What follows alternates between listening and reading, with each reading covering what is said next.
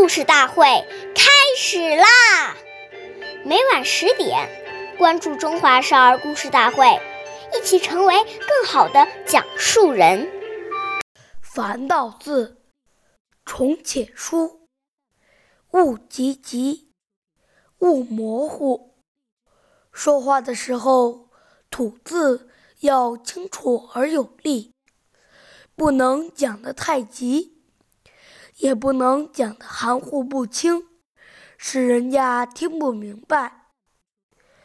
岁月易流逝，故事永流传。大家好，我是中华少儿故事大会讲述人郭文波。今天我给大家讲的故事是《裴秀学礼》第四十六集。裴秀是西晋时期的一位大臣，从小就知道勤奋学习，从不放过任何一个机会。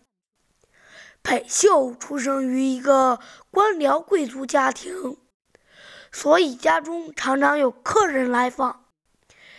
家中每次宴请客人时，母亲总是有意让他端饭送菜，服侍客人。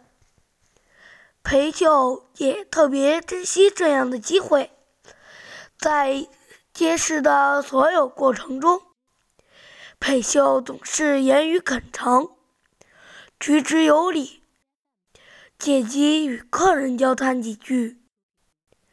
客人们见他如此虚心懂礼，也都很喜欢他，于是裴秀养成了优雅的谈吐。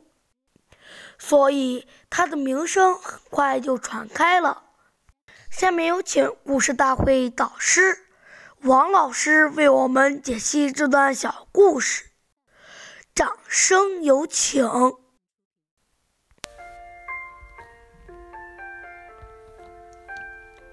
大家好，我是刘老师。如果别人讲话太快，你又没有听清楚，正好又是要处理的事情。这时，我们要养成一个习惯，不管是谁交代我们的事情，到最后都要给他复述一遍，这样才会万无一失。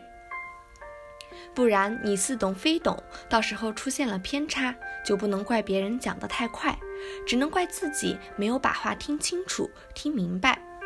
所以，我们不要怕麻烦，一定要把讲话的内容确认清楚，不可马虎大意。